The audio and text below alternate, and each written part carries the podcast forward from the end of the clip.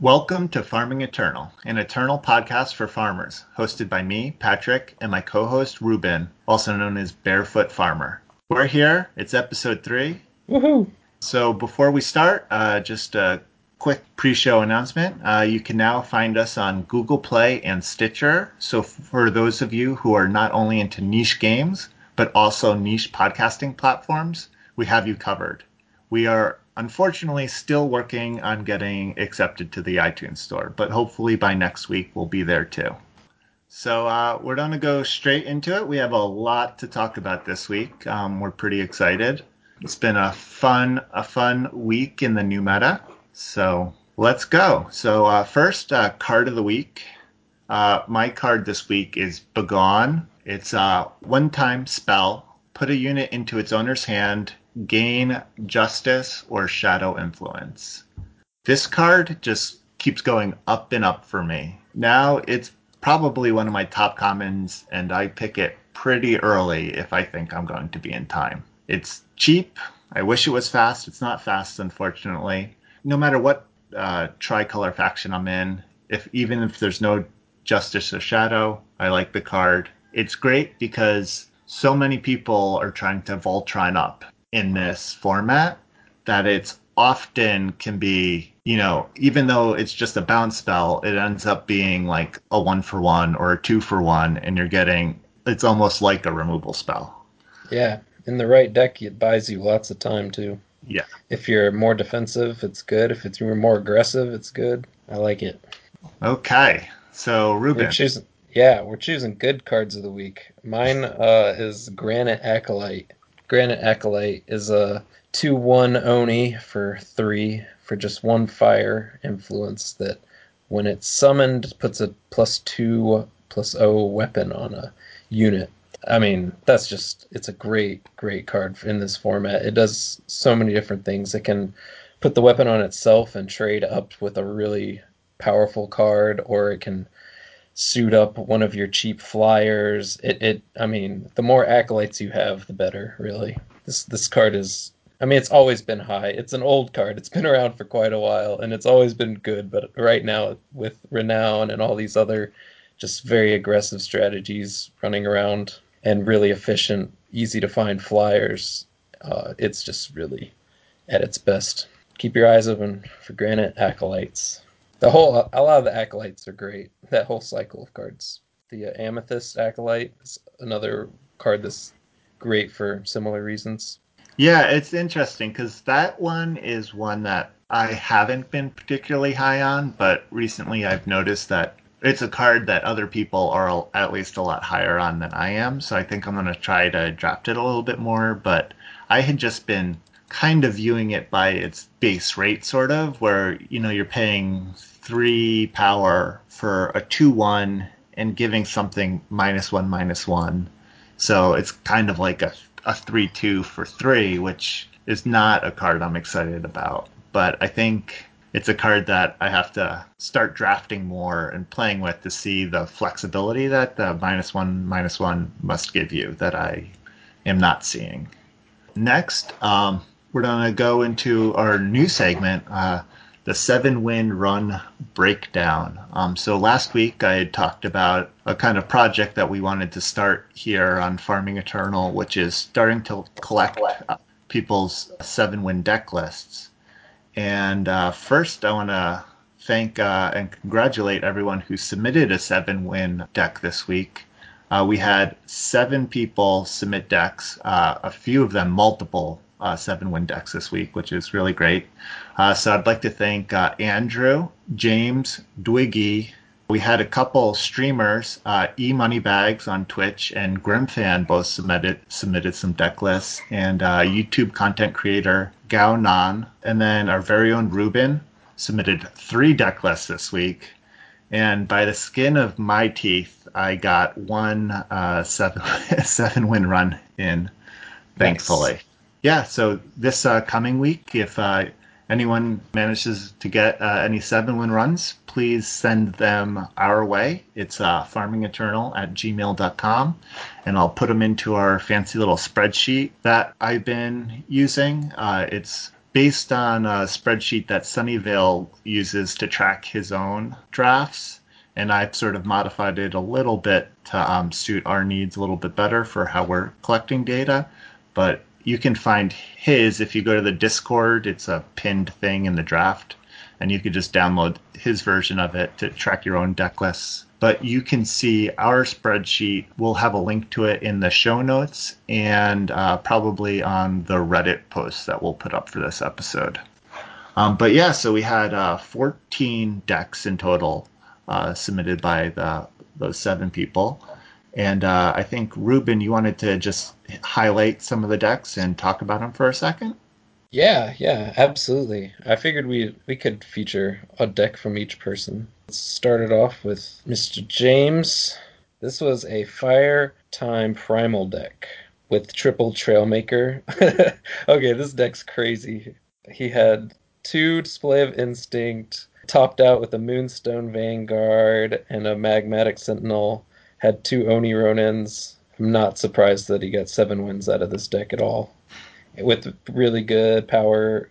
Uh, he even had some banners and a token and a, a Jennev merchant as well with five relevant market cards. Oh, a Topaz Drake in the market. That's beautiful. We talked about Trailmaker. I think it was in our first episode, just about how incredibly strong that card is, especially when most of the good decks we're seeing are three faction good stuff piles. He's it just really shines in this format right now. James here got three of them, so well done. Okay, next. All right. Good job, James. That's sweet. Let's see, Gaunon here send us a deck.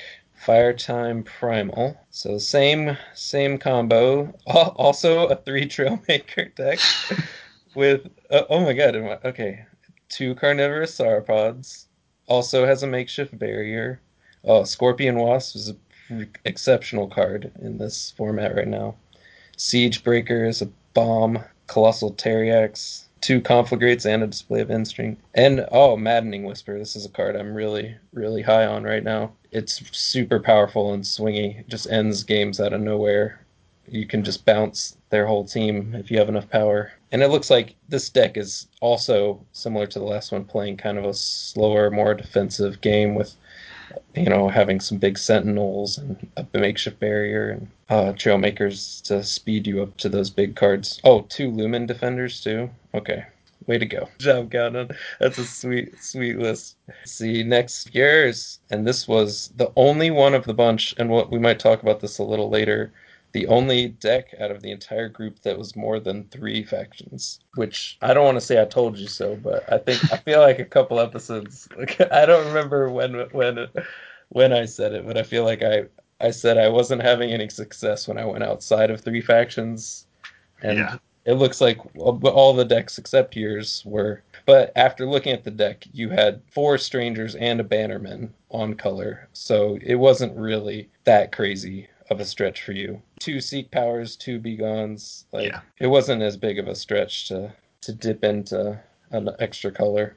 I had two slays, uh, so that's that was kind of my justice splash, and then I opened a Howling Krartar, and with all of that fixing, I was like, well, might as well try this, and it ended up working pretty well, so that was good.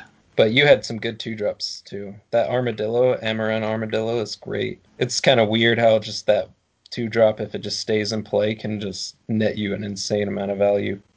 Just makes all of your guys bigger and gives them endurance. Yeah, a Mantisaur with endurance. That sounds scary. So that was really cool. I like that you you managed to go outside the box. Andrew with his Xenan deck here, which we can talk about. Thank you, Andrew, for sending this in. Sweet. Uh, has two amethyst acolytes. Three are Arachnodon eggs. A Kerendon merchant, also a really cool looking market for that Kerendon merchant. Three scorpions and a Pillar of Amarr that they can play defense for. And Arista. Do a lot of attacking too.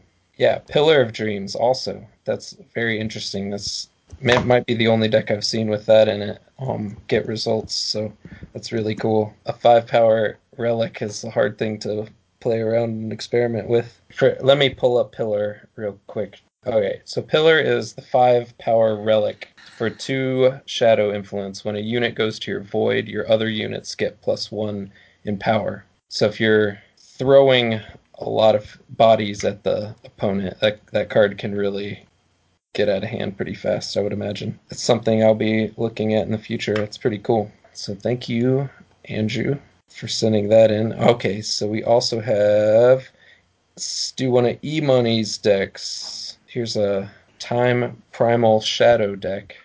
Oh, this is the one where you said he did seven or nineteen power without realizing it. Still, you know, got the seven wins. Yeah, this is one where I was like scratching my head on what he was going for, and then uh, turns out he accidentally just put 19 power in it without realizing it. It had a 40, 46 card deck. It obviously didn't affect it too badly. Yep, still got there. Yeah, this is a cool looking deck. Worm Calling, Annihilate, two Honey Pots with some decent. Okay, and then I was thinking uh, deck 12 is Dwiggies or Dewiggy. This is a Time Shadow Primal. Wow, yeah, this is a great, great one. Uh, had a good, just variety of early units. Tw- was playing just a total of 20 units. Oh, on Egg. It's another unit. Had Permafrost. Oh, and Chalice. Chalice. there we go. And then he said, Yeah, uh, Chalice is, is pretty busted in this format, yeah, in my I- experience. When you get it going, it's it's not hard to build around. Uh, the the one thing I wanted to point out about this deck is uh, in his email he said he put a dread in there just uh, to try it because he hadn't used it before, and it performed about as poor, poorly as he assumed it would. so he still got the seven wins, but he does not recommend dread. Dread is the the Xenan rare that has charge, where you sack it and then get another unit from your. That's it's perfect example of a very situational card.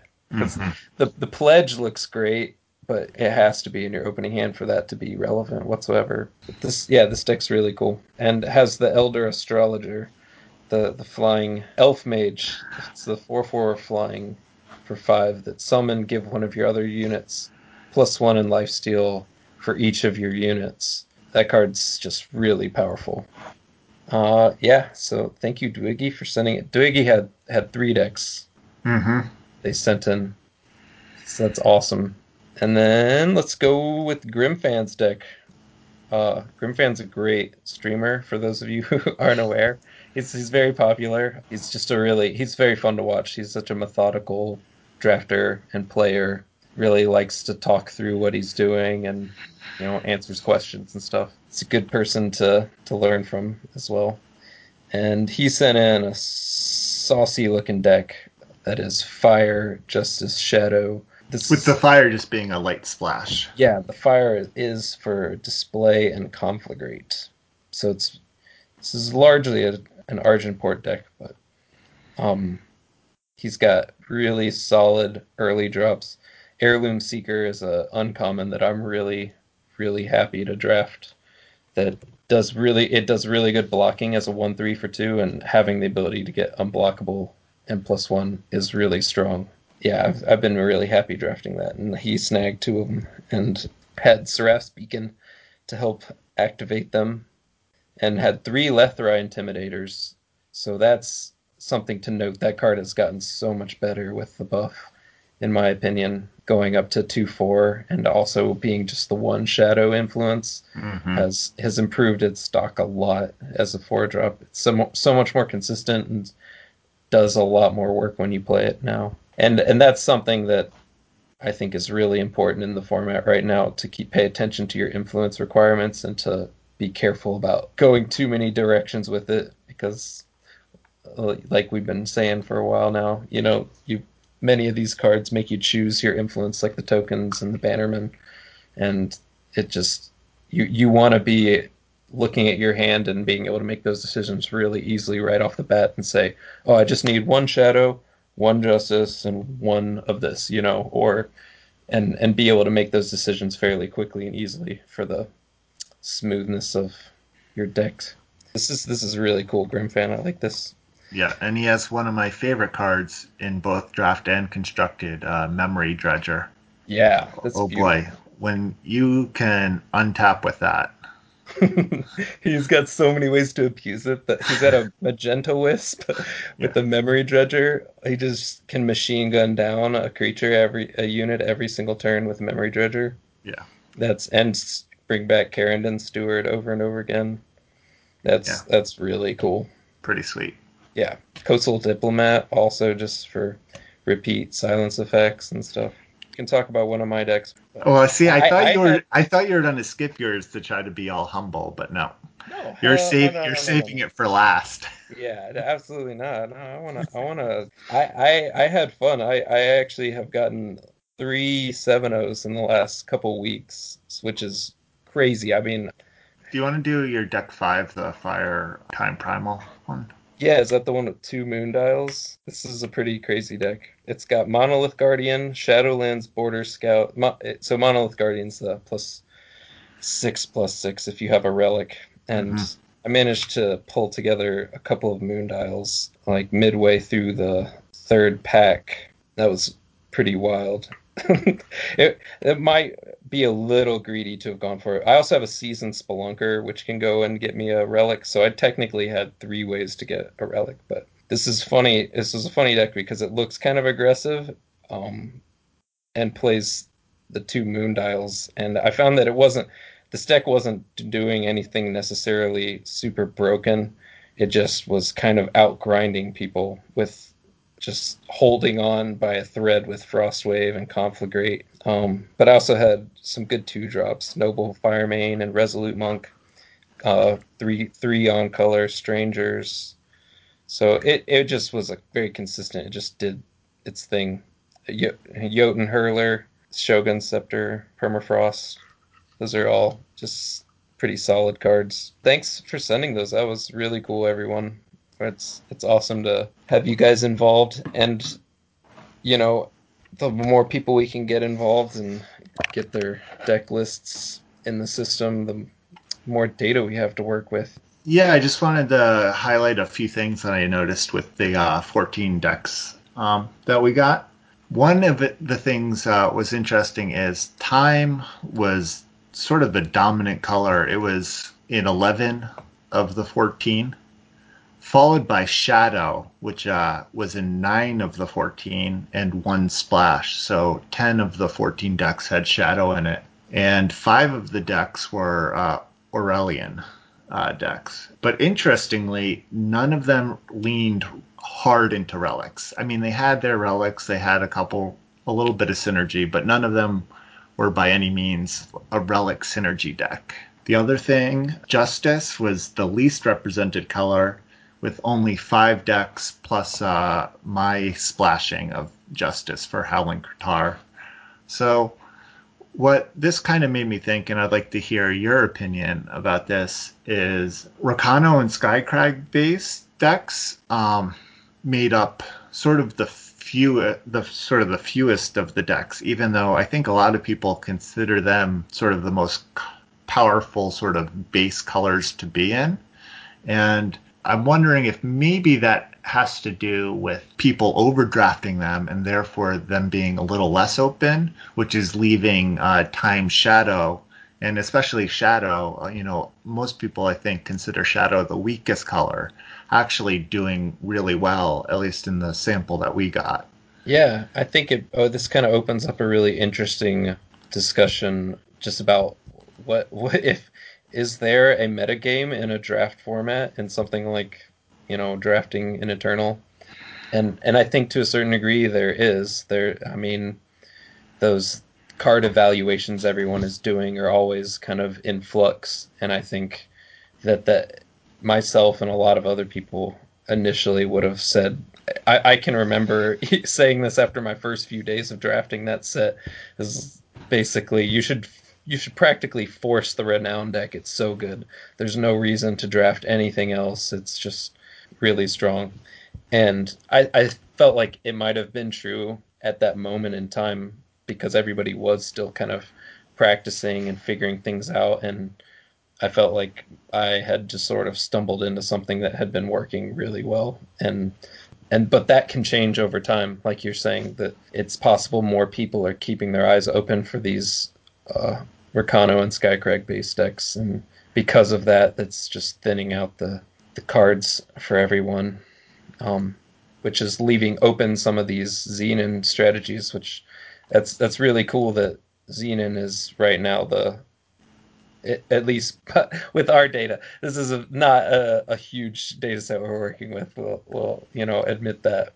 yeah, but now. that's but that's not going to stop us from making broad declarative statements. Exactly. yes, it's what we do. I feel like time and shadow seem to be open. Like that's just such a Xenan just feels like a very flexible spot to be in.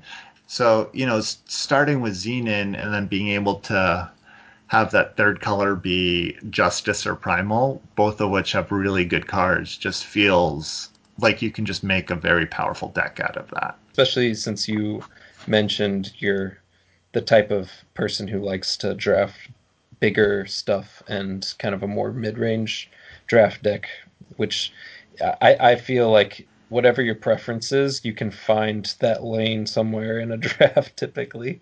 It yeah. might not always be the best, but you can always find a good aggressive deck somewhere when you're drafting and you can always find a good control or decent controlling deck. Um, it's just increasing your repertoire of the types of decks you know how to play in draft, I think is the cool thing to stay kind of open to when you're playing and drafting Eternal as and and I think that might be why we're starting to see these seven win decks kind of stretching away from what we were initially seeing. People are kind of expanding their horizons and figuring out some of the other powerful effects and commons and uncommons as we're getting through it. So, like I said, the we're going to have a link to the spreadsheet in the show notes and and uh, on the episode post for on the Reddit episode post for this podcast. Um, so you can kind of poke around with it, look at everyone's dead deck lists, and kind of just it's just I think pretty interesting just to look at. Okay, and so this leads us, I think, well into our main topic, which is just going to be a quick uh, tri-color faction overview, and uh, we'll just kind of give some very brief thoughts. I and then um, and then we're going to talk a little bit about the relic deck the uh, the Auralian relic deck, and um, and I, I, think we'll go through a couple more of the uh, trifaction um, decks over the next coming weeks. But we'll just since this is the first one, we'll just do a quick overview. Let's uh, just quickly go over the tricolor factions. So there's uh, Jennev, or Instinct, and Jennev is Primal, and then Fire Time, Fire Time Primal, and that's the Amplify deck.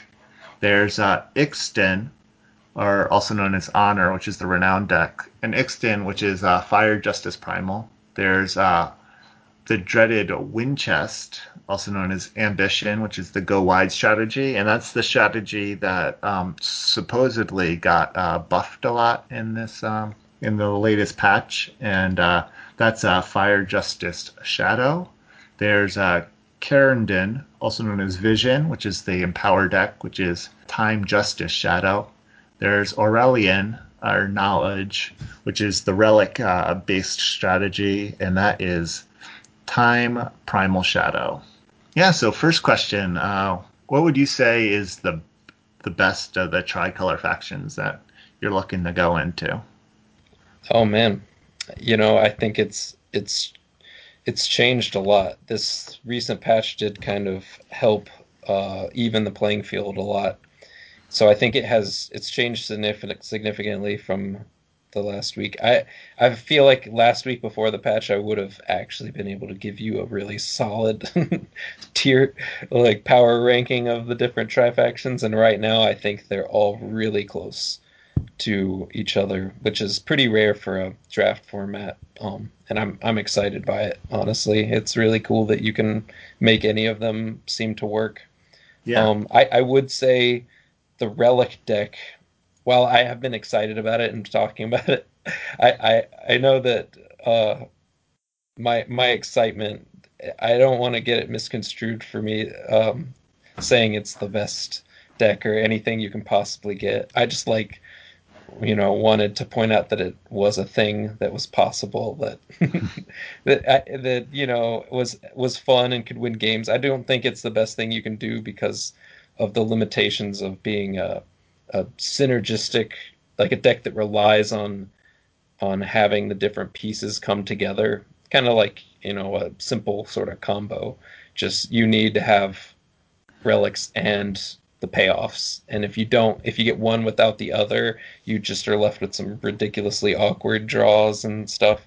One of our friends who's been commenting on our Reddit posts, your soulmate sent us in a deck, um, a relic deck that uh, was basically as good as it gets. Um, yeah, the only uh, thing with the power rankings is, again, it's uh, interesting because I do feel like most people are still thinking that Ixtun, the Renown deck, is the best deck, which is not fitting the pattern from from our small sample size of seven win decks. And the other thing is, you know, the go wide, the Winchest deck, I feel like got a lot of tools this last set, but I still, I personally am still not really feeling that deck. I don't know. I don't know if you've been, you've been, you've done a lot more drafts, so I don't know if you've been seeing. I, am still not big on the rats because they can't block. Yeah. so that that's my take on at least going heavy on the scavenge theme decks. Yeah. It it did make certain cards better, like we talked about the, um, I think the Intimidator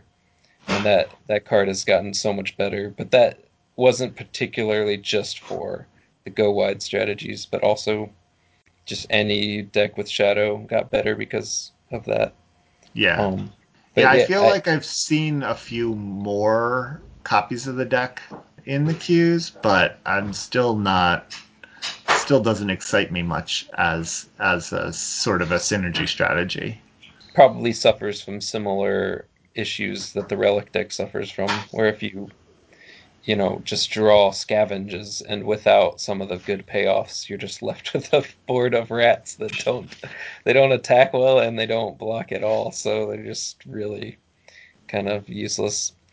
It's still possible to pull it off. We just haven't personally gotten one yet. Yeah. Okay so let's talk about this relic deck uh, or just relic decks in general. So a few uh, quick a few quick stats uh, for everyone. I went through and looked at sort of what uh, relics there were in the um, in the set and in the draft packs. Also, what uh, payoffs there were, just to give you a sense of how many cards we're really working for working with. In set five, there are 15 relics in uh, uncommon and common and then in the draft packs, there's another 11 relics. In the Defiance packs, there's 17 cards that care about relics. And in the draft pack, there are three, with one of them being a Amaran Shoveler, and I'm not sure. I don't even know how many relics you would need for me to want to play that card. Yeah, you'd need some Sentinels too, probably. So I guess, Ruben, I mean, I don't know how much this has changed because I know at least pre-patch, you know, you were you were saying you were doing really well with uh, with this deck. Um, so I don't know how many times you've drafted drafted it this week, but um, what cards do you consider signals? And like, sort of at what point in a draft are you thinking, hey, maybe I can go sort of hard into the synergy of a relic deck?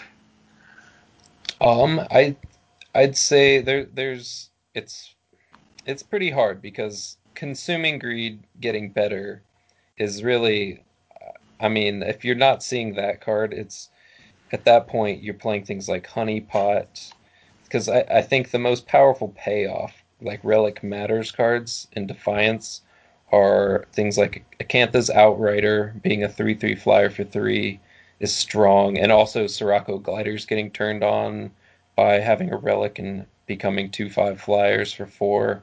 So just some of those commons that you see late become it, they're useless for so many decks except the ones that you're picking up the relics in. So I think the signals are the relics themselves a lot of times. Um, mm-hmm. Like like seeing a pitfall trap or a porcelain mask getting past some of these cards is usually a sign that it's you know not something that's you know being forced or highly desired by anyone. mm-hmm. and and I, I, think I'm hesitant to to say this, but it's it's not a deck that's the it's it could be open and still not come together. You know what I mean? Like you could the the deck itself, there could be pieces of it flowing, and the pers- people to your right might not have been trying to draft relic decks at all, but it still might not come together. So I think you you really have to have you know the you see the early consuming greeds and pitfall traps and things like that to start considering it. Mm-hmm. Um, because it, it there, yeah, that's that's basically it. It's and then when we were talking, moving into the draft pack, the eleven. So we have eleven commons and uncommon relics, and some of them are quite good, like very strong. Like Amber Ring is a really powerful card um, in this specific deck, both both in the fact that it's a playable relic that costs three and makes honey pots and things do more damage, um, but also being able to pump out a one-one every turn is really great. Yeah, I um, feel like in the um, in the um, draft packs, time really has the lion's share of good relics. Yeah, Wormstone, Infinite Hourglass, Moondial, even Cryptic Etchings is playable in the relic deck. If you yeah. get a couple couple activations and then sack it to a Consuming Greed you won't be able to read any sort of relic deck synergies in the second and third packs because it's not really a thing. Like we were saying, the the payoff cards in the rel- in the actual draft packs are just Lucky Prospector, Seasoned Spelunker, and Amaran Shoveler. That's that's it. So that's you know those cards are really like especially Seasoned Spelunker very strong in the relic deck, but yeah. Um, yeah, there is also the time shot or the time fire guy, but I didn't put it in there because it's not in the Auralian colors. But so I think uh, what we should do is uh, first uh, thank uh, your soulmate on Reddit for letting us use his draft to kind of go through it, and then at the end we'll kind of just go over what his deck looked like and maybe think about sort of an ideal world if there's anything that we would change or add to make it a better sort of relic synergy deck let's take a seat at the table here and um, let's do this. So, pack one, pick one. Uh, cards in contention. There's a Hidden Road Smuggler, which is the Argent Port um, Smuggler. It has uh, it's a three Justice Shadow Life Steal. Uh, it allows you to access your black market. Um, there's also a Lethrai Intimidator and Oni Samurai and he took Smuggler, and I think that's probably an easy pack one pick one, right? Oh yeah, yeah. Merchants are really good. Smugglers and non-smugglers, they're all amazing. Okay, so then pack uh, pack one, pick two. Uh, cards in contention are Auric Weaponsmith. Uh, it's four Justice three three. When you play a weapon, it gets plus one plus one. Uh, Carnivorous Sauropod, Token Ambition, and Coastal Huntsman. He took uh, the carnivorous sauropod here. I think I would have taken the Auric Weaponsmith, to be honest. It sort of stays on color. You know, the carnivorous sauropod is the, you know, you now have a rainbow of colors in your picks. Um, I don't know. Would you, do you think the carnivorous sauropod is that powerful? Yeah, this is this is one of those picks where and and th- a lot of people have different philosophies on some of these early picks and mm-hmm. I I think you could go different ways. I've seen other people. I think even I watched um, Gaonon's recent draft and he chose to pick a slightly less powerful card in his second pick just because it went with his much better first pick. And I think that's a perfectly respectable way to to do it too. And here, taking the Sauropod, the Sauropod's definitely the uh, like most powerful and flexible of all the cards. And this early in a draft, I think it is fair to take just the best card that you see. Um, though, though I think your argument for following up a, a hidden road smuggler with, you know, a on color card that's perfectly fine in Weaponsmith is not wrong at all. I think Weaponsmith is good, and I think smugglers are very powerful too. So Yeah. yeah. I don't think any any of those directions would have been particularly wrong. It's kind of just a matter of your personal. Personal taste. Yeah. Yep. Yeah. Again, I I think I I value the being open a lot more. I I still get very nervous with the the tricolor cards, and especially picking them early. I really shy away from that. Um, okay, so pack one, pick three. Uh, cards in contention are Blood Quill. That's the two shadow, pay two to get life, or pay two to get life steal. Life steal. There's Gilded Flames. That's uh, four fire. Uh, deal two damage to an enemy. If the unit is killed this way, transform it and draw a treasure trove. There's a Bannerman and there's a Consuming Greed. So what are you thinking in this pack? Well, they took Consuming Greed. I think for science. I'm glad they did because this this is someone who who had been listening to our previous podcast, so they were stoked to try it. I think what it sounds like, and they're like, "All right, all right, well, I'll give well, it a shot." And it was just I think buff. the, the yeah. it was just buff, so I think you know you're pretty excited. Yeah, it's the Bannerman is the disciplined pick here, but the Consuming Greed is like the fun. Oh yeah, I'm gonna make this work sort of pick because Yeah. it's it's such a good card when it happens. So, yep. So your soulmate went, and it turns out it is your soulmate went straight with head first into this relic deck, taking consuming greed here. Pick four cards in contention. Sudden schism. That's the four primal primal. Play a copy of one of your units. Fast spell. There's a rat cage, which is the one shadow. When you play a relic, including rat cage, play a one-one rat that can't block another Bannerman, an Oni Samurai, and uh, Asantha's Outrider.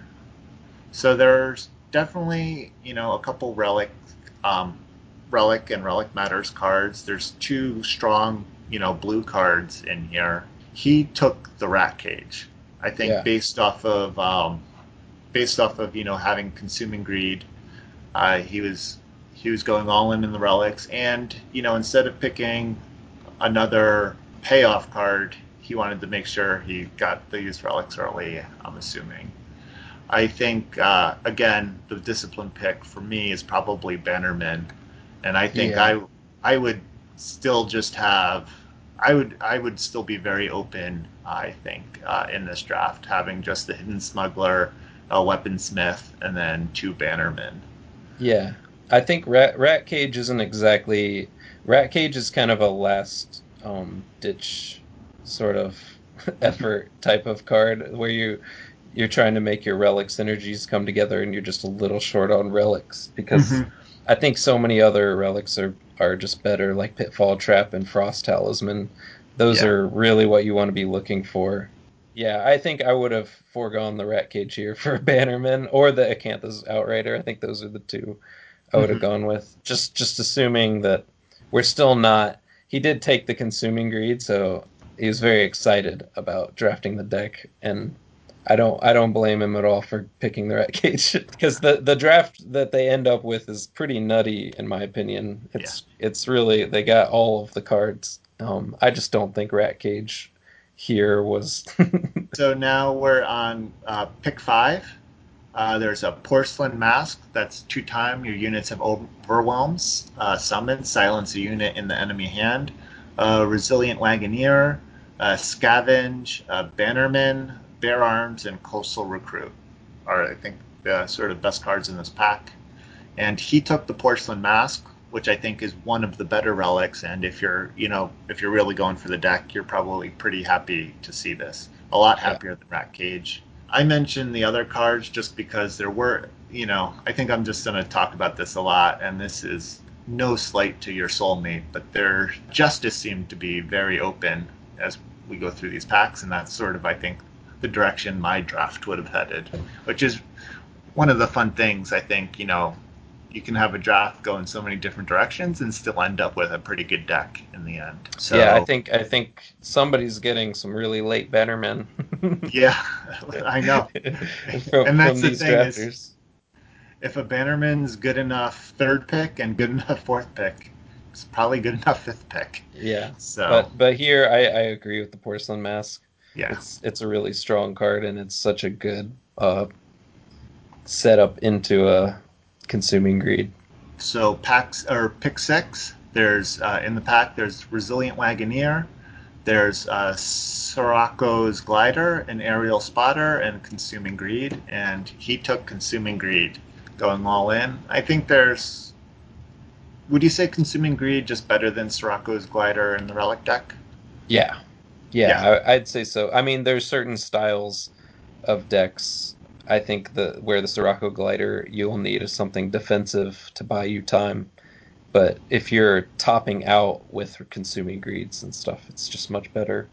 Gives you a lot of health and toughness and for four. Yeah, I just mentioned the Resilient Wagoneer and Aerial Spotter because they're kind of in my colors and how this draft is going. um, so uh, next pack, that's uh, pick seven. There's another Consuming Greed, a Honeypot, and an Oni Forge Master. He and a took- mad and a maddening whisper and a coastal huntsman. and a That's co- those are all pack. very very powerful cards. Yeah, yeah, and they went with the third. Is the third or the fourth consuming? third Consuming Greed, yeah. yeah, nice. And we don't go through any more in uh, this pack, but he does pick up another Consuming Greed and Unearth the Past, uh, Moth, and uh, Astromancy's Compass. So Nice. really Moth- a lot Moth of good. Well, not a good. I, I take that back. He's a, lo- a lot of red, relic cards and relic payoff cards. Again, I mostly kind of went through this because with the or- the Oni Forge Master going pick seven seems uh, pretty late to me and I feel like I would since I'm in Justice, I would have uh, snap picked the Oni Forge Master there. I think. Like I said, he uh, then picked up another Consuming Greed, so four Consuming Greeds, and Unearth the Past, uh, a Moth, and an Astromancy's Compass. So going into Pack Two, um, choices are Amber Ring. That's uh, three time. Once per turn, you may pay three to play a one-one Explorer, and then that's really it for his deck, I think. Maybe a lightning strike, but Yeah. yeah, Amber and there's a Amber Ring is strike. beautiful, and Yeah. yeah, with with four consuming greeds, Amber Ring having it, it both if he picks up honey pots or anything late in pack four, there's a lot of cards that just go well with this, and it's just a card that's good on its own as well. Yeah. And then with my deck, there's an Ijin's Choice that I am uh, snap picking here. oh, so- over over Emerald Ring, I don't know. I it's I pretty so. close. Yeah, no, I agree. There's also an. em- I mean, I did put Emerald Ring in the uh, cards in Yeah. contention. Yeah, I but think- if you're if you're solidly in Rakano, I I wouldn't blame you. Yeah. That card's very flexible, and being able to kill an attachment is really good too in a lot of situations. No, I uh, Emerald Ring. I actually kind of consider a bomb too. I really like that card. So Yeah. maybe I don't snap pick. I actually, yeah, I mostly said snap pick because I figured you would snap pick it because I feel like I'm overly high on Emerald Ring. no, I like that card too. I think it's great. But now that I've that seen it run away Cho- with games. Yeah, now that Ijin's Choice is a fast spell, it's just it just feels so backbreaking to have someone like play that end of your turn and then just put a four a four four weapon on one of their guys. Yeah, or or they can use it to kill a weapon in combat. It's Yeah. pretty crazy. Okay, so next is pack two, pick two. Cards in contention are another Ijin's Choice, a Seek Power, a Dispel, and Gruon form.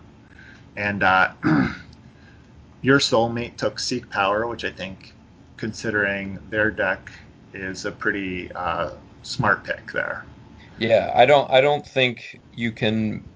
We were gonna discuss maybe relics and which factions you want to be in for a good relics deck, and the answer is really you have to be in those all three Auralian colors a lot of times to make it Mhm. work, because it's just so much of the power is spread around those all three of those factions almost evenly that it makes it really hard to pull off just a straight you know Two color with this. yeah, it, it'd be really tough. So uh, yeah, Seek Power is really good for this deck. That's what they took, and that was a disciplined, good pick. Yep, and since I have three Bannermen, I took with Ijin's choice here. Next is pack two, pick three. Uh, there's Wisdom of the Elder, Elysian Stranger, and Changey Stick. Uh, pretty easy Changey Stick, I think. It got a, a tiny nerf Yeah. a while back, but it's it has proved to still be a very strong, flexible card. Yeah. Um, just giving something flying and plus one plus one for two can be backbreaking a lot of games. Yep, and I'm still feeling. I'm gonna keep saying this, but I'm still feeling great about my Ixtun duck here. yeah, yeah. What you would have picked up an Oni Ronin here?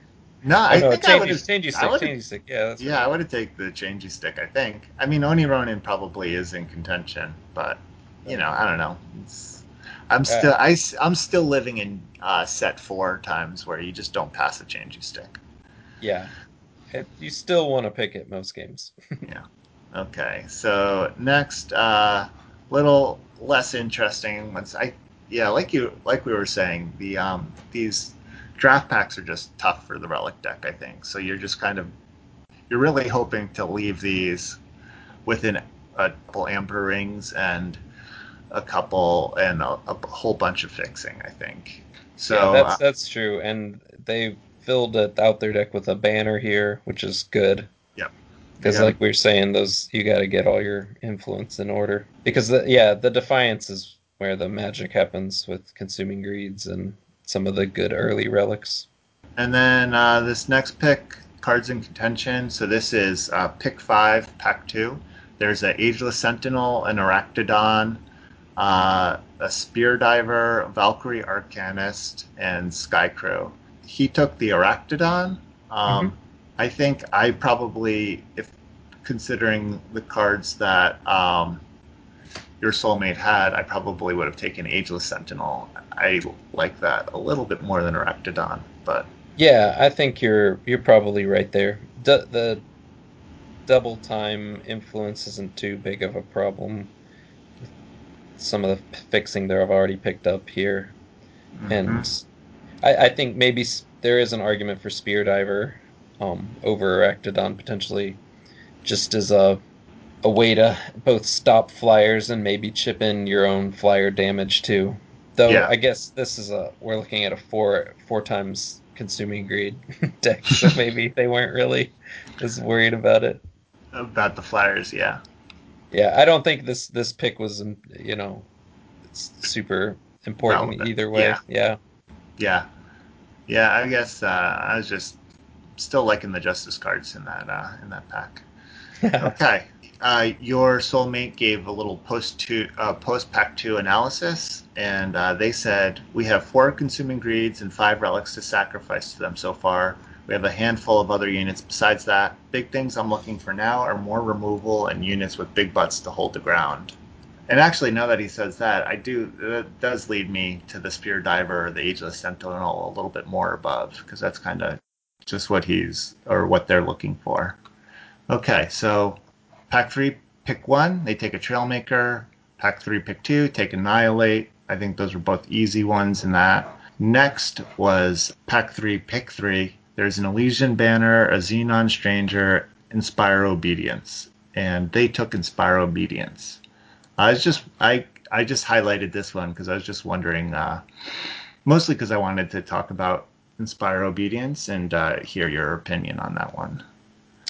Yeah, uh, it's it's an acceptable card, but I don't think it's uh, better than the Stranger or the Banner here. Um, though, like they were saying, they were kind of low on removal at this point, and Mhm. y- you do want some answer, an answer somewhere. I'd, uh, for most of your drafts, um, Yeah, either that or to be doing something more powerful than your opponent. yeah, they did Um, uh, just pick up an Annihilate, which I think would have taken would would have definitely taken me off the Inspire Obedience, and I was just wondering if that's where you would be too. Yeah, I, I would have gone with the stranger, um, but I could see an argument for Inspire Obedience too. I know that it's he's thinking through his deck at this point and envisioning that a lot of these games are going to be grindy and kind of going long with them probably chipping away with consuming greeds and stuff while they hold the ground with big things and um, Inspire Obedience is a good way to break through and win the game. Um, but I, I really I like Strangers a lot. Okay, so uh, just the last couple couple cards we'll talk about here is uh, pack four, pick one. there's a reinforced tower shield and a flickerling uh, as for the relic deck. And I guess an unearth the past, though they already have one, so I'm not sure that you need two of those. I was just wondering, is reinforced tower shield ever the place you want to be? It, it sometimes you have to. Like I said with Rat Cage earlier, they're they're kind of in the same boat Mhm. in my eyes. They, I, I think Tower Shield might be slightly better, uh, just because it fixes also. Um, so Mhm. it can it can help you get to your consuming greeds and stuff. Um, Yeah. but it, it also can die before you even get to your consuming greed. So it's yeah, you got you got better relics you're aiming for. Though I'd say with this pick specifically, it's I, I think that it was still the correct pick to go with the tower shield. Oh, that's interesting. I think I would have gone with the flickerling just because I feel like flying is where you want to be in this format, and uh, you know it's you know it's not as good as the locust, but it's pretty close. Yeah, no, I think that's good too. I, I forget what their relic count. I suppose Ye- that would be the the critical decision Yeah. point at this at this stage. Is how how many relics you think you're going to end up with, and how many you need to make your deck good. I think you you want if you're really heavy heavily bent on the consuming greed plan, you probably want four to five roughly relics. Um, and once And, you uh, start getting more than that, you have you risk getting some hands that are just absolutely terrible. Yeah, You just you draw all your relics or something, and yeah, you know you're not developing your board necessarily as much as other players. yeah. And based on this next pick um, uh, that we're gonna go over, I think they were still worried about the number of relics they had, but. Yeah. I just wanted to say there's a Crown Watch captain in this pack, so I'm over this world with how my Oh, draft yeah. is going. Yeah, pre- premium Crown Watch captain. But no, they were disciplined instead of premium. this it's exactly what we preach on this show, right? Instead of the premium Crown Watch captain, they took their reinforced tower shield. Uh, pack four, pick one. That is Oh. some discipline. I feel like I've misled this person. Into...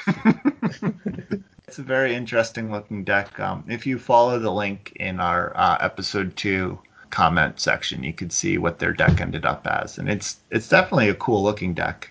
So anyway, so pack four, uh, pick two. There's a Red Canyon Smuggler. There's a Cliff Diver Mantisaur. There's a Tumbling Sloth, and there's a Frost Talisman. And they took the Frost Talisman, and that leads me to think that they're worried about their relic count because there's some pretty good cards in that pack. Yeah, even even unknown. yeah yeah Mantisaur's the one that sticks out the most. Yeah, I mean, yeah, Tumbling Sloth is also no slouch, I think, right? Oh yeah, very good. It's yeah, it's no Mantisaur, but it, it you definitely would throw it in this deck. But yeah, I think Frost Talisman uh, is definitely going to make the deck at this point with having four consuming greeds. Um, Yeah, you're you're absolutely going to need it. so I think it was this is a a weird moment where you're passing something that's just objectively so much better for something that just is necessary for your deck to go off properly. Then uh, finally, in the rest of Pack 4, uh, they got a Porcelain Mask, a fifth Consuming Greed, and the interesting thing about their fifth Consuming Greed is they took it over an Improvised Club. And I feel like maybe by the time you're at your fifth Consuming Greed and you're a little worried about removal, maybe the Improvised Club is just like a pick you make just to like just in case. It's it feels like it's more likely to make your deck than the fifth consuming greed, though. Though I've said that having never uh, drafted five consuming greeds before. yeah, it's it's a, uncharted territory they went into here. Their uh, final deck, uh, they only played, and I think maybe this is where sort of the wheels fell off. They had only 12 units. They had uh, eight attachments and uh, seven spells. And um, they said they ended up doing a lot worse than they had hoped. The deck didn't really do anything without consuming greed. Um, but usually my opponents were able to deal with it, and I ended up only going 2 3. I was very disappointed and hoped to do much better. Yeah, I think the deck was definitely better than that. Um, it had easily the possibility to win seven games. But um, I'd say the only thing I'd note here is I think they went they had too many relics almost, um, mm-hmm. they, like just by a tiny margin here because they had double mes- uh, mesmerized moth. So I count those also in your relic count. Yeah, they had two of those, and then a compass, a rat cage, a talisman, double porcelain mask, tower shield, amber ring. So that's four, five, six, seven, nine, and I think it's a little slightly overkill. Yeah, um, giving you a better chance of having those awkward um, hands where you have just too many porcelain masks or something in your hand that aren't that are just silencing something and they're still going to play it and and kill you with it if you don't do much else. So yeah, it's this deck was really draw reliant, you know, on having a good balance of its cards for everything to come together. So I, I think it's it's one of those types of decks that can either really do something powerful or potentially do something really bad. Yeah, no, I I agree. I mean, yeah, I mean, I do think there were like a. Uh, I don't I, I don't mean to sound like critical of the deck. It's just uh, because they did ask for, you know, they had a thread about asking for advice about what people thought about their deck. So it was just interesting going through the picks and seeing like there were probably a couple more, you know, pretty solid creatures that they could have picked off, picked up in their draft uh, that were on color, and then maybe you know dropped the, the Astromancer's compass and the reinforced tower shield to lower their attachment count a little bit and uh, you know raise their unit thing. Um, you know they also have a violent gust. I don't know how you feel about that card. Um, but... it's it's actually that would be a funny one to make a card of the day because there's a lot of opinions about that as far mm-hmm. as um how, where you want to be picking it up and whether you want to play. I think it's it's very playable, but it's not. Yeah you know, it's a situational card. Yeah, yeah, but yeah. especially with this deck though, where you have uh, one, five, six, seven, seven flyers plus a changey stick, you you have the air just as clogged up as you have the ground in a sense, and some you know, and that card just stands out to me as a card that maybe this deck in particular doesn't really need. Yeah, or or you could argue it does need it to clear the way for its tiny flyers. oh, that's that's true. Okay, um, yeah. It's it's a it's a I've I've heard differing opinions on it. I I personally don't bother with them because I am very scared of cards that uh, aren't always going to do something for me. I think that that generally speaking, cards are on a spectrum of of narrowness versus flexibility. You know, where you've got on the absolute utmost and like something like display of ambition is just a card that does almost anything and everything you could possibly want it. It kills something, it brings back two guys, or pumps your team, gets overwhelmed. And on the other side of the spectrum, you've got some super narrow cards that hose a certain deck, or you know something like the edge, you know, gavel, or a card that has very narrow applications, except in certain situations.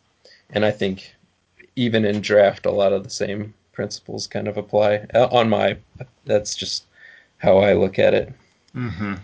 I, th- I think that if you're looking for another playable card and you're having to stretch yourself, that that's a very reasonable place to go. Something like Violent Gust. Well, once again, uh, thank you uh, to your soulmate, um, and also uh, anyone else. If you guys want to put in the work and take pictures of a bunch of your picks, and uh, maybe a few words about the deck um, and post that in the comments or make your own thread and link like uh, like your soulmate did and link to it in our comments and uh, we could potentially talk about it in one of our shows. Uh, I think this was kind of interesting.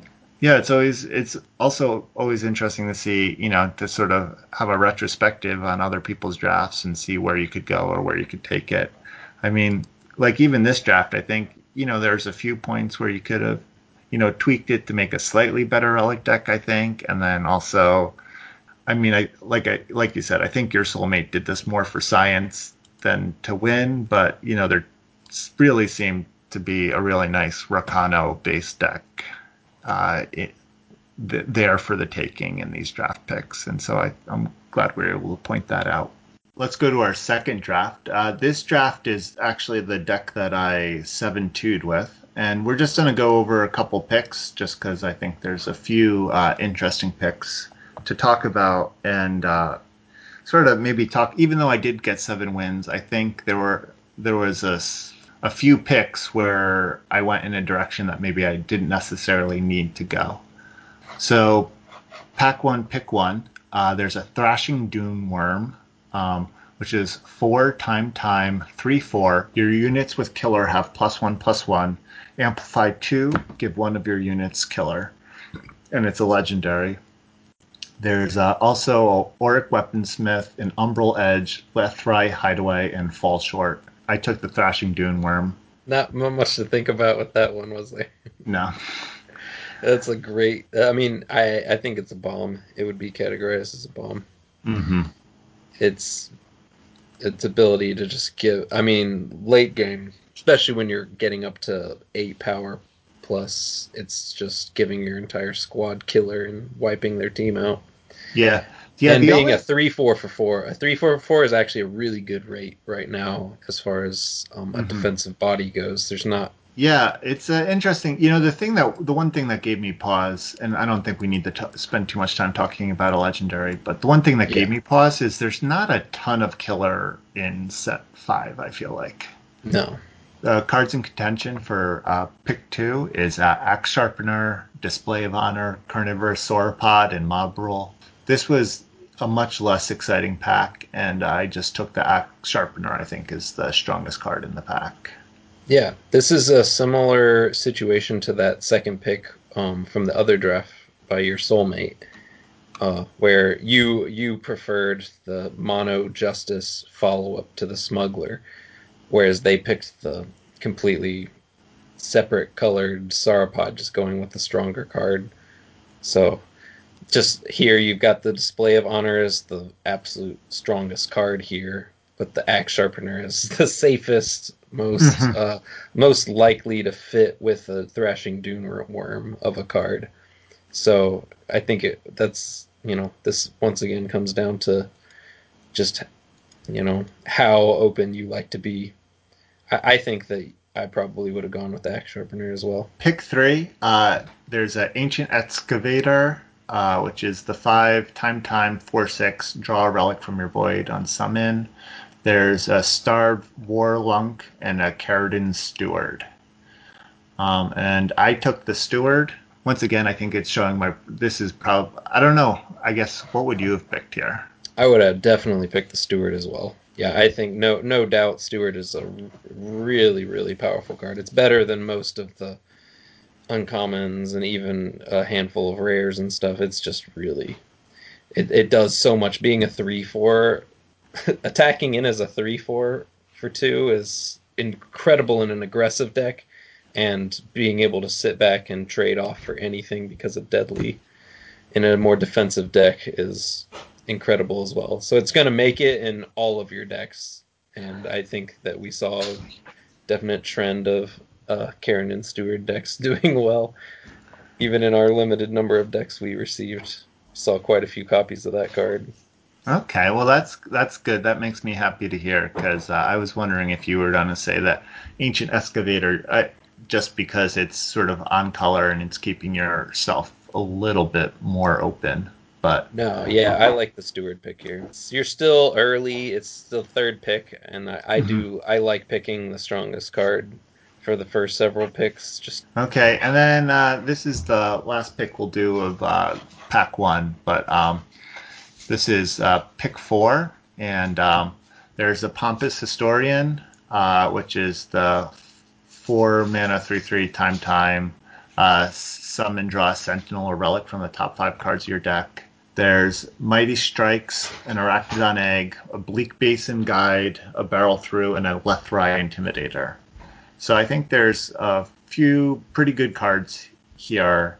And this was kind of an interesting pick for me because um, I had, you know, based on my first three cards, which are a Justice, Shadow, and Time card, you know, kind of feels like maybe I should be should grab a Bleak Basin guide or a Lethrai Intimidator. Yeah. Uh, so you ended up picking the egg, right? I did. I picked the egg. Yeah, I I mean, the, the an egg is a good card. I'd say with the buff, Lethrai Intimidator has has gone up quite a bit in my evaluation, and Mhm. I I probably would have gone with that card. Just it, it it combos really well with you know you, you've got two solid two drops already in Axe Sharpener and Carradine Steward, and being a, just a single influence requirement unit, it's really solid. Um, but I also I think it is actually pretty close with Egg here too.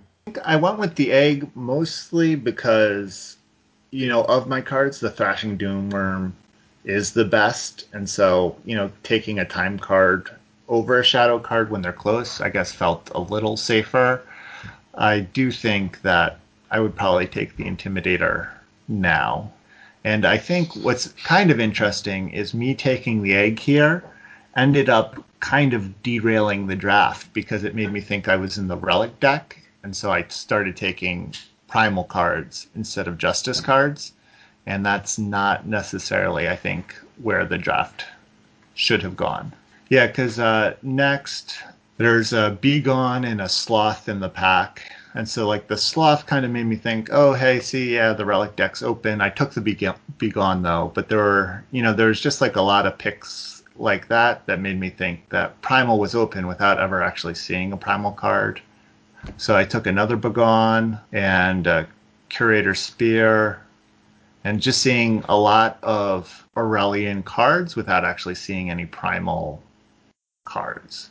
Yeah. So I, I think there is definitely a turning point somewhere somewhere like in my mind it it, it rests somewhere around you know pick five or six where you start getting what I think are super solid signals that you know maybe this strategy or this strategy is is wide open. Taking Begone here, like Begone isn't necessarily a signal. It's like a solid card that goes in time decks, but um, I would never look at it and say, oh, you know, this color's, you know, this faction's open. Whereas something like Oni Forge Master and Glacial Shaper, which are in this pack, very, very highly sought after cards, especially Forge Master being Mhm. a premier two drop, is a sign that you know maybe that that lane is open. It's it's hard to say you'd want to change any direction at this point with the Dune Worm though.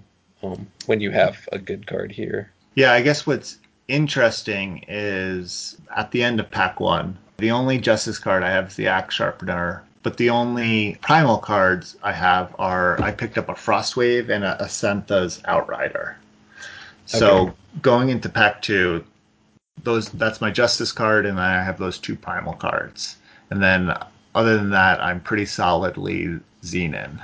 What ends up happening is I sort of I, I cut the axe grinder out of my out of my deck and started just focusing on the primal cards and I think that was a mistake.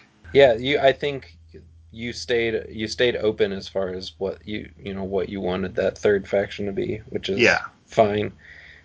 Um, yeah, well because I- it also in pack two and three, you're kind of it's it can be the same sort of waiting game to see what's open yeah. once again, which is we- really a weird way to. that's what I kind of wanted to highlight is I definitely was Xenan and I think I went too hard into picking um for example, like uh pack uh pack 2 pick 2. There's an icebreaker and a Valkyrie Arcanist.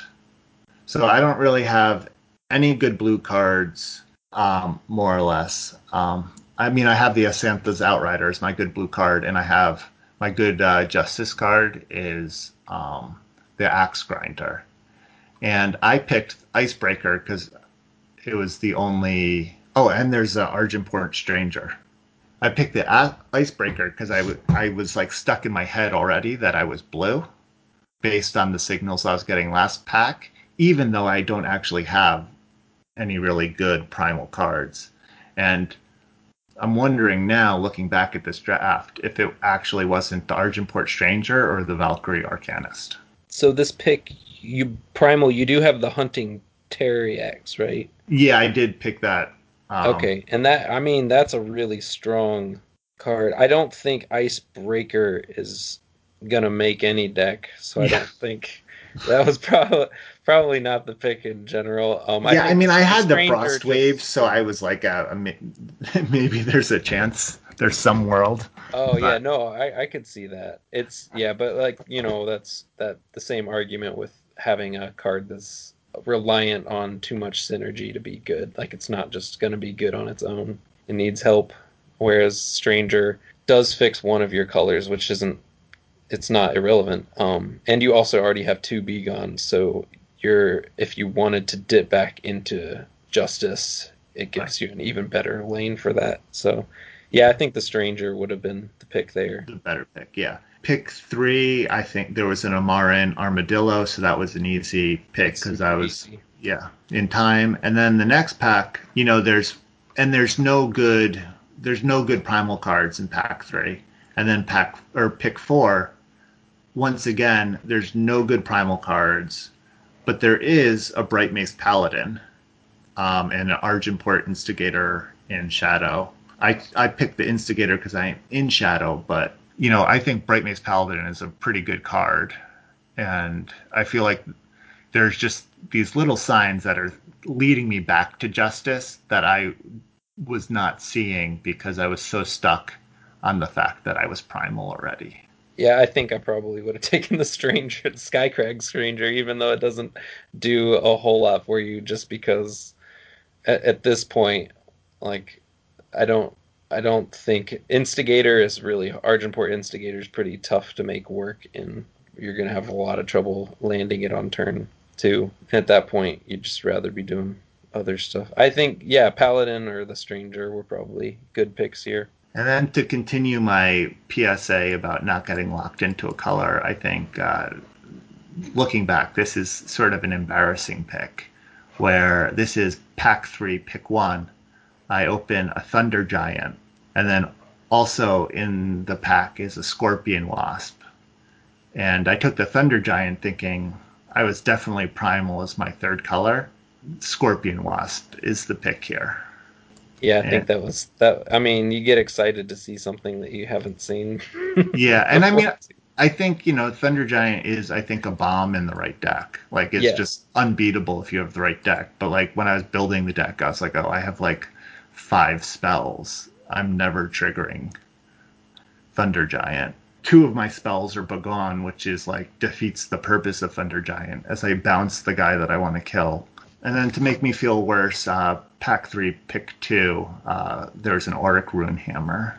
I think the deck ended up pretty good, but I think you know this you know podcast is about improving, and I think there's just all of these decisions in draft, even when you're so deep that you think you're in sort of all autopilot pick, and um, I've really found that looking back on my drafts now that we've been doing this draft segment, and then just seeing sort of these decision points where I've sort of tended to to end on the wrong side of it.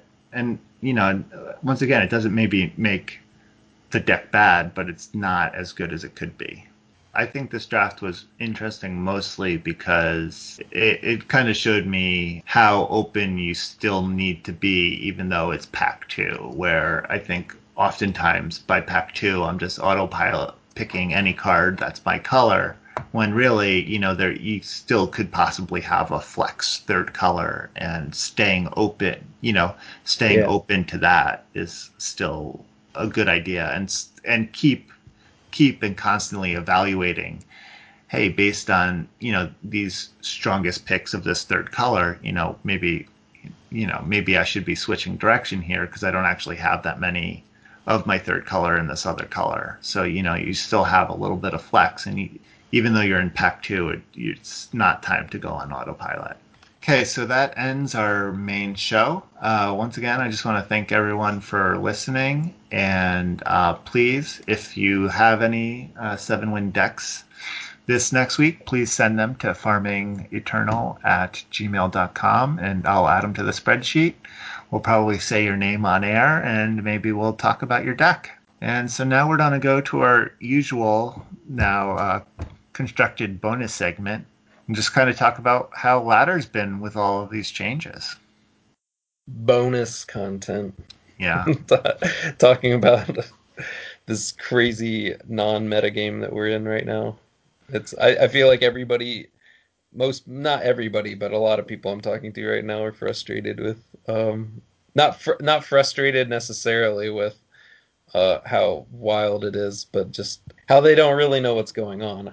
I guess Mhm. I should say it's it, you can't really prepare for a meta game of any kind. You're just kind of it's there's so many viable decks currently being experimented with and thrown around that it feels like a, a dice roll with your ranked games where it's like, all right, am I gonna face a Rakano aggro deck or this control deck that just like slowly beats me down with martyr's chains or something? You know, they're just hit you from such different angles, but I've been experimenting myself and you know having fun tanking my rating, but I don't know how have you been doing. I'm I'm having a lot of trouble. It's interesting. You know, I started with your Mulesi deck and was playing that, and then I just really was not liking the influence requirements for that deck. So then I went into straight Argenport and you know, a bunch of people have been having success with Argenport. Um, so I tried a couple of those decks. I first, you know, started with uh, Ilya K's um, deck with uh, Big Vara in it, and the Big Varas just seemed not what that deck wanted to do. It felt tacked on to to like fight a meta game that he was fighting as compared to like the game plan of that actual deck. So I bit, so then I made it more aggressive. Then I tried that Warhelm Argenport deck, sort of the Warhelm Winchest deck, and that I went ten, won ten games in a row Wow. and then and then lost five in a row, won five in a row, and then I'm I'm in the middle of losing about six in the row in a row now. Man, you're you're really hot and cold. I know. So uh, I so- feel like I'm I'm boring. I'm like I win one, lose one, win one, lose one. but that's all actually day. that's all I want. I just like I feel like I can handle that better. It's like when you're in the middle of like losing after you win ten games in a row. And then you're in the middle of losing five games in a row. It just feels so hopeless. You're just like this Yeah. deck is so s- stupid. Um, so then I went back to back to straight Argenport, and now I'm like I feel like I'm on the cusp of adding Alessi back into my Argenport deck. So I think I've made it full circle somehow. So Yeah, I mean, you can do an Alessi deck without Tavrod if you wanted to. Or, I mean, I saw somebody post a really great um, Time Justice Primal Alessi deck with, you know, the Levitate being great again. mhm. Um, and just all of the high impact two drops and Awaken Student and Hojin and um, the 2 3 that gets double strike for your spells. Um, yeah, yeah, and Dusk Raiders. It, it just looked really slick. Um, so I, I don't know. That might be a better place to be for the metagame right now. Hit them really hard with levitates, and uh, those decks kind of play like one turn kills anyway, um, which is which can be fun.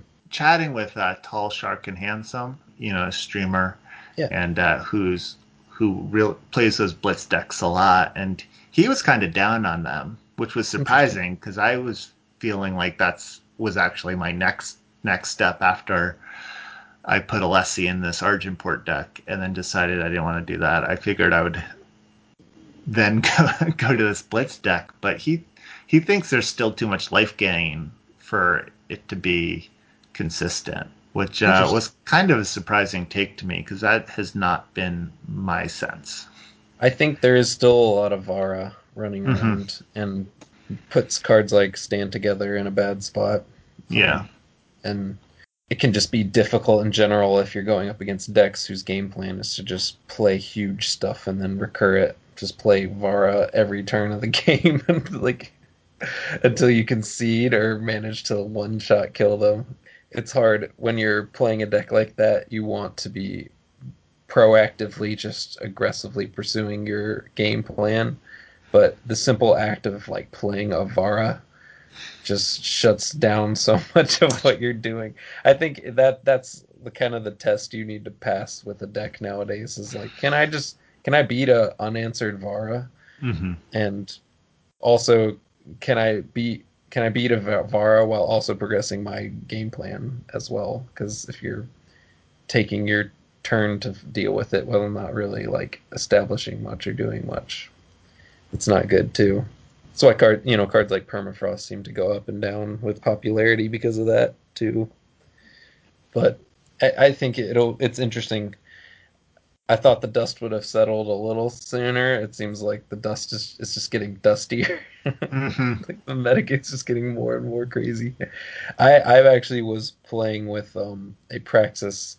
I posted it on a, on Warcry if anyone's interested. I think it's about as tuned as I could get this big Praxis deck. Um, it mainly focuses on playing Nova Quake Titan out of your market um, as a you, it, I even ran three uh, Praxis Arcanum in the deck because I was ha- I was toying around with that card for doing things like reducing the costs of killing titans and stuff, and just running all of those big sentinels and having that sentinel focused strategy. Mm-hmm. So far, it, it feels good. I'm about 50-50 with it right now. So it's the type of deck that just like tends to beat all aggro decks. mm-hmm. Praxis in general usually gives them fits, and I've I've gone to four what's called Mind Stone um, instead of like initiated. I've, I've dropped initiates out of those mm-hmm. Because so many people are just ready to kill your your mana dorks, and they're just not as good as they used to be. I still run uh, Trailmakers, I think, just because they help smooth out the influence requirements for things like Heart of the Vault and stuff. But yeah, that's a that's a fun deck if you're interested. That has been giving me a reasonable amount of luck. It might be even better at a lower. It could be better or worse at a lower mm-hmm. ranking. Do you have you have the Praxis Arcanum in the main deck? Yeah, yeah, I run three of those main.